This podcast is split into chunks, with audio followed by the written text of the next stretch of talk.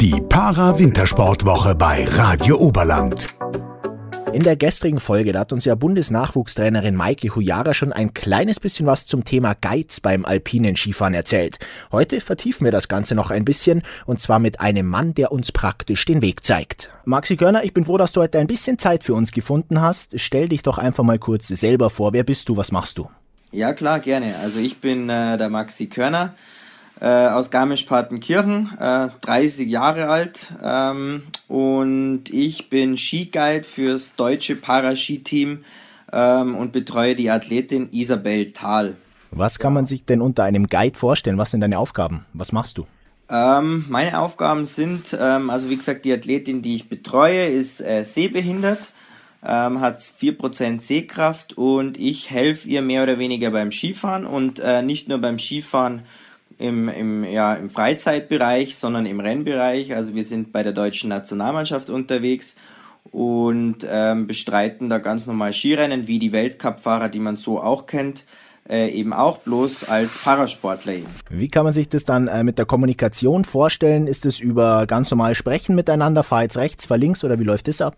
Ähm, also ich habe ähm, genauso wie die Isa, wir haben ein, ein Headset am Helm. Ähm, das ist eigentlich ein ganz normales Motorrad-Headset. Ähm, und darüber läuft die Kommunikation, wo ich im Endeffekt ihr angebe, äh, gar nicht mal so spezifisch über links, rechts, sondern wir geben als Kommando und drauf. Ähm, wo sie dann im Endeffekt weiß, okay, wenn ich sage und, dann bereitet sie sich auf den Schwung vor und wenn ich sage drauf, ähm, dann ist es so, dass sie in den Schwung, den Schwung quasi einleitet und wir ums Tor herumfahren. Und ähm, ich habe eigentlich ein, ein Leibchen an, das äh, sieht sie ganz schwach oder verschwommen äh, und dem fährt sie halt hinterher. Deswegen muss ich jetzt gar nicht so genau sagen nach links oder nach rechts, sondern sie fährt eigentlich meinem Leibchen, das ich anhabe, hinterher und wir kommunizieren übers Headset. Auf was kommt es dann an? Was ist da besonders wichtig bei eurem Zusammenspiel? Ähm, ja gut, in erster Linie ist es sehr wichtig, dass man da Vertrauen aufbaut, weil äh, die, die Athletin, also die Isa, wenn sie mir hinterherfährt, muss natürlich wissen, okay, ähm, der Guide, wenn der vorne wegfährt, die Linie, die der vorne wegfährt, die kann ich auch easy peasy hinterherfahren. Ähm, und es ist jetzt auch keine Linie, wo ich irgendwie langsam bin, sondern die auch natürlich optimal für sie ist und auch schnell ist. Ähm, und wenn sie halt von hinten Kommandos gibt, dass ich natürlich sofort drauf reagiere. Ähm, das läuft dann so ab. Sie sagt zum Beispiel, wenn, sie, wenn ich zu langsam bin, äh, sagt sie schneller, dann muss ich halt natürlich sofort schneller fahren. Nicht, dass sie mir halt hinten in den Rücken reinfährt. Und äh, wenn sie sagt, warte, dann muss ich sofort abbremsen und schauen, dass sie wieder auf, auf mich anschließt, weil der Abstand sollte in der Regel so zwischen drei bis fünf Meter sein. Eher so, je kleiner, umso besser natürlich. Ähm, und wir wollen natürlich das gleichmäßig machen und keine Ziehharmonika, sondern das sollte natürlich von oben bis unten recht gleichmäßig sein. Das sind so die Sachen, auf die man als Guide eigentlich achten muss. Jetzt hast du ganz am Anfang gesagt, Vertrauen ist besonders wichtig. Wie baut man in dieser Beziehung dieses Vertrauen auf? Ja gut, im Endeffekt geht es natürlich in, in erster Linie über, über den persönlichen Kontakt. Man quatscht dann erst einmal, macht Späße. Mei, das ist eigentlich, wie man halt in einem Team einfach unterwegs ist, dass man sich halt einfach versteht und äh, durch das, dass wir beide leidenschaftliche Skifahrer sind, sage ich mal, ist es dann nicht so schwer, ein Vertrauen aufzubauen, weil man sowieso halt äh, die gleiche Passion mit dem Skifahren teilt und ähm, im Endeffekt weiß die Isa ja auch, dass ich, dass die Guides, die für sie ausgewählt sind, gute Skifahrer sind. Deswegen hört sich das am Anfang wahrscheinlich mit dem Vertrauen aufbauen äh, ein bisschen, bisschen hochgestochener an, aber das ist eigentlich relativ gut aufgebaut gleich einmal. Und natürlich die Kommandos müssen auch schon passen. Ja. Aber das lernt man dann mit der Zeit. Wie bist du denn dazu gekommen, dass du als Guide unterwegs bist? Ähm, eigentlich über den Benedikt Staubitzer und die Moni Hübner, mit denen bin ich beide, äh, mit den beiden bin ich früher im, im Skigau hier in Werdenfels, also in Garmisch, äh, Ski gefahren und ähm, bis ich 15 oder 16 war und ich habe dann äh, die Flinte ins Korn geworfen und habe dann aufgehört zum Skifahren und die anderen beiden haben halt noch weitergemacht. Deswegen haben wir uns eigentlich auch ein bisschen aus, aus die Augen verloren. Ähm, und irgendwie bin ich dann über, ich glaube, es war eine Anzeige entweder in Facebook oder in Instagram, äh, bin ich darauf aufmerksam geworden, dass eben der Deutsche Behindertensportverband äh, im Bereich Ski Alpin Ski Guide sucht. Und ähm, dann habe ich, ich weiß gar nicht, über unseren ehemaligen Skitrainer, glaube ich, war es, äh, dann noch mitbekommen, dass der, der ich sage jetzt mal der Staubi, ähm, eben dort im Paraski-Team auch als Skiguide unterwegs ist und dann habe ich ihn einfach mal kontaktiert und so sind wir dann ins Gespräch gekommen bin dann äh, über einen Lehrgang quasi mal mitgefahren, ähm, um mir das Ganze mal anzuschauen, ob das für mich passt und natürlich, ob das auch für die Athleten passt. Und so bin ich dann zum Skiguiden gekommen. Muss man da, würdest du sagen, muss man irgendwas Besonderes mitbringen oder reicht es, wenn man äh, selber früher schon mal so Rennen gefahren ist oder braucht es nicht mehr das als Voraussetzung? Ähm, ja gut, also was man auf jeden Fall als Voraussetzung haben sollte, man sollte eigentlich schon äh, ein sehr, sehr guter Skifahrer sein, weil man natürlich auch mit den Kommandos etc. ist es schon so, dass, dass das Skifahren da nicht die Hauptkonzentration ist, sondern dass man natürlich sich schon mehr auf die Athletin konzentriert und alles andere natürlich schon so ein, ja, ein, ein ja, wie soll ich sagen, vorprogrammierter Ablauf ist, ähm, weil in erster Linie geht es ja darum, dass man die Athletin so schnell wie möglich ins Ziel runterbringt und nicht, dass man mit sich selbst noch so beschäftigt ist im Lauf. Ähm, also das würde ich schon mal als Voraussetzung sagen. Man muss halt einfach ein sehr, sehr guter Skifahrer sein. Und, ähm, aber es ist natürlich vorteilhaft, wenn man Rennen gefahren ist, weil durch einen Lauf äh, mit Linienwahl etc. pp. Äh, tut man sich natürlich schon um einiges leichter. Jetzt hast du gesagt, du hast das Ganze über eine Facebook- oder Instagram-Anzeige gesehen, hast dann den Kontakt geknüpft und warst dann einmal mit dabei. Wie bist du dann äh, ja. zu deiner Partnerin gekommen? Ähm, die wurde mir letztendlich zugeordnet. Also die Isa hat halt einen, einen Skiguide gebraucht, weil äh, ich glaube, die Skiguidin vom letzten Jahr, die hat angefangen zum Studieren und äh, konzentriert sich jetzt auch mehr aufs Studium oder irgendwas mit, also auf jeden Fall im Studium äh, ist es glaube ich recht stressig geworden und sie hatte nicht mehr so viel Zeit ähm, zum Guiden, ähm, wo mir dann halt die, die ISA quasi zugeordnet wurde und halt mal probiert wurde oder ausprobiert wurde, ob das so zwischen uns funktioniert. Und das hat's dann und ja, genau. Es war eigentlich gar nicht so ein Auswahlprozess. Wie sieht denn dann eure Zusammenarbeit aus? Wie, wie kann man sich das tagtäglich vorstellen? Ähm, wie meinst du mit der Isa und mir? Genau, ähm, wenn ihr dann als Leistungssportler unterwegs seid. Also im Endeffekt ist es so, wie wir sind jetzt aktuell sind wir gerade in Norwegen bei der Ski-WM ähm, da ist es natürlich so, dass wir uns am Flughafen halt treffen. Sie ist ja ursprünglich aus Bochum und reist dann mit dem Zug an. Äh, genau, dann, dann machen wir halt einen Treffpunkt aus. Ähm, und letztendlich ist es dann so, dass ich natürlich da die ganze Arbeit beim Flughafen übernehme, äh, beim Einchecken helfe etc. pp. Wir durch den Flughafen oder ich ziehe auch durch den Flughafen guide mehr oder weniger, äh, was für mich natürlich auch nicht immer ganz einfach ist, selbst mit Augen. ähm, Genau, und dann letztendlich, wenn es dann, wenn wir dann beim, beim, beim Rennen sind oder im Trainingslehrgang, haben wir eigentlich in der Früh geht's los mit dem Frühstück ganz normal, wo ich dann mit ihr frühstücken gehe.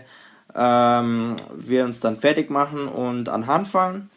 Ähm, ja, wie schaut dann da der normale Alltag aus? Wir fahren nach oben, machen uns zusammen warm, ähm, machen zwei, drei Fahrten äh, zum Einfahren, besichtigen dann den Trainingslauf oder halt das Rennen dann ähm, und dann, genau, startet entweder das Training oder wie gesagt, wenn wir auf dem Rennen sind, dann äh, Rennen. Wie anstrengend ist denn für dich persönlich jetzt so ein Renn- oder Trainingstag? Also gehst du dann auch abends äh, im Hotel ins Bett und denkst dir, jawohl, äh, hat gereicht heute oder ist es für dich dann doch eigentlich relativ einfach?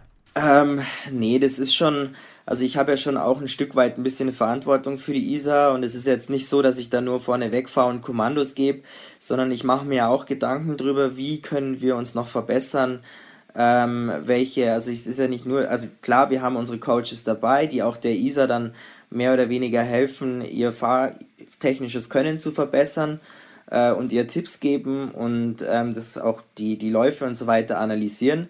Aber letztendlich äh, bin ich da als Guide natürlich auch in der Verantwortung, mir da Gedanken zu machen und ähm, sich zu überlegen, okay, welche Ansagen, welche Kommandos gebe ich ihr, was kann ich ähm, bei den Kommandos verbessern, damit es für sie vielleicht auch einfacher ist, im Lauf zu, zu agieren. Ähm, also ich muss schon sagen, also ich bin am, am, am Ende des Tages schon auch ganz schön kaputt, weil wie gesagt, man macht sich ja auch Gedanken und, und durch das, dass man ja ähm, die ISA auch versucht zu unterstützen und zu helfen, ihre Ziele zu erreichen, wie jetzt zum Beispiel die Ski-WM ähm, oder vielleicht sogar die Paralympischen Spiele. Ähm, also wie gesagt, man ist da ja auch irgendwie mit Herzblut dabei und das ist schon auch anstrengend für mich dann auf Nacht. Was macht dir denn am meisten Spaß? Was begeistert dich am meisten oder was fasziniert dich sogar an deinem, an deinem Job, an deiner Aufgabe? Was ich, was ich wahnsinnig cool finde, ist einfach ähm, insgesamt die Parasportler zu sehen, ähm, dass man ihnen helfen kann, dass man sie unterstützen kann, äh, sportliche Ziele zu erreichen, ähm, weil man oftmals, wenn ich mit den Athleten gesprochen habe, also nicht nur mit der Isa, sondern auch mit anderen, äh, wenn sie dann irgendwie die Krankheiten haben, bekommen sie von den Ärzten halt oft gesagt, hey, ihr könnt das nicht, ihr könnt dies nicht, ihr könnt jenes nicht, ihr müsst dort aufpassen, da braucht ihr Unterstützung etc. pp.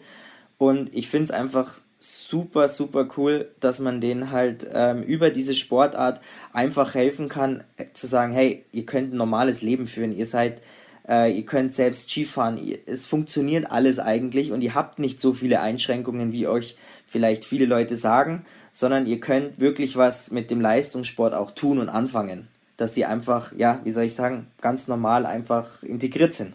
Das klingt jetzt hart, aber so, das finde ich das Coole einfach, dass man denen einfach unterstützen kann und helfen kann, sowas zu, äh, sowas zu tun. Wenn ich jetzt sagen würde, du überzeug mich mal, äh, dass ich auch Guide mache, was würdest du mir sagen, warum ist es eine Aufgabe, die ich auf jeden Fall machen sollte? Wenn du ein leidenschaftlicher Skifahrer bist, dann äh, finde ich es einfach wahnsinnig gut, wenn du mit dem, was du liebst, anderen Leuten helfen kannst, ihre Ziele zu erreichen und zu ermöglichen, ähm, dass du selbst Teil eines Rennteams bist. Also ich kann jetzt bloß äh, ich bin ja hier quasi auch wieder in einem, in einem Skirennteam unterwegs wie früher, was ich wahnsinnig cool finde, ähm, dass man da einen Team Spirit hat. Man kommt, ähm, man kommt ein bisschen um, umher in Europa. Also wie, wie gesagt, wir sind jetzt gerade in Norwegen bei der Ski-WM. Ähm, zum einen, wie gesagt, dass man da selbst umeinander kommt, aber zum anderen, dass man eben auch den Sportlern einfach ermöglicht, äh, sportliche Ziele zu erreichen ähm, und einfach die Freude, die man selbst am Skifahren hat, mit jemandem zu teilen und ja, einfach Spaß am Sport zu haben. Wie sieht es denn jetzt bei dir mit dem, mit dem, Zeitaufwand aus? Du machst es eigentlich hauptberuflich. Wie geht es mit der Arbeit nebenher? Wie bist du da im Winter unterwegs? Also die Vorbereitung ist natürlich so, dass wir oftmals im Gletscher sind im Herbst, am Wochenende. Da ist es natürlich kein Problem, weil ich am Wochenende sowieso nicht arbeite. Ähm, jetzt aktuell, wo dann die Rennen losgegangen sind, waren wir jetzt in St. Moritz fast eine ganze Woche beim Skifahren. Ähm, jetzt in Norwegen eine ganze Woche. Und äh, ich hatte das große Glück, ich habe das äh, meinem Arbeitgeber erzählt oder dem, dem, meinem Chef, ähm, habe ihm das geschildert, was ich da mache und dass ich das gerne machen würde, nebenberuflich, ähm, welche Möglichkeiten es dort gibt. Ähm, und ich, wie gesagt, ich hatte das große Glück, dass, dass mein Arbeitgeber das, das super toll findet und ähm, das eben auch unterstützt und ähm, mir die Möglichkeit gibt, eben oder mich mehr oder weniger freistellt und ähm, ich dann dadurch quasi bei den Rennen jetzt teilnehmen kann und bei den ganzen Trainingslehrgängen. Aber hauptsächlich halt eher im Winter. Also es ist jetzt nicht so, dass ich quasi jetzt äh, hier eigentlich wo angestellt bin und zwölf Monate eigentlich nur mit dem Paraskiteam unterwegs bin. Dann, Maxi Körner, war es da schon. Ich sage danke, dass du dir Zeit für uns genommen hast und wünsche dir dann weiter viel Spaß und vor allem auch Erfolg, dass ihr eure Ziele erreicht. Freut mich. Vielen Dank an äh, Radio Oberland, dass äh, ihr das Gespräch mit mir geführt habt. Und das war jetzt nicht das erste Gespräch in unserer Para-Wintersportwoche im Oberland. Die anderen Gespräche, die findet ihr natürlich auch auf den bekannten Podcast-Portalen. In den Shownotes stehen dann auch die jeweiligen Ansprechpartner bei Rückfragen und Interesse. Und morgen, da sprechen wir zum Abschluss auch noch mit dem Bundestrainer Ski Nordisch, nämlich mit Michael Huhn. Die Para-Wintersportwoche bei Radio Oberland.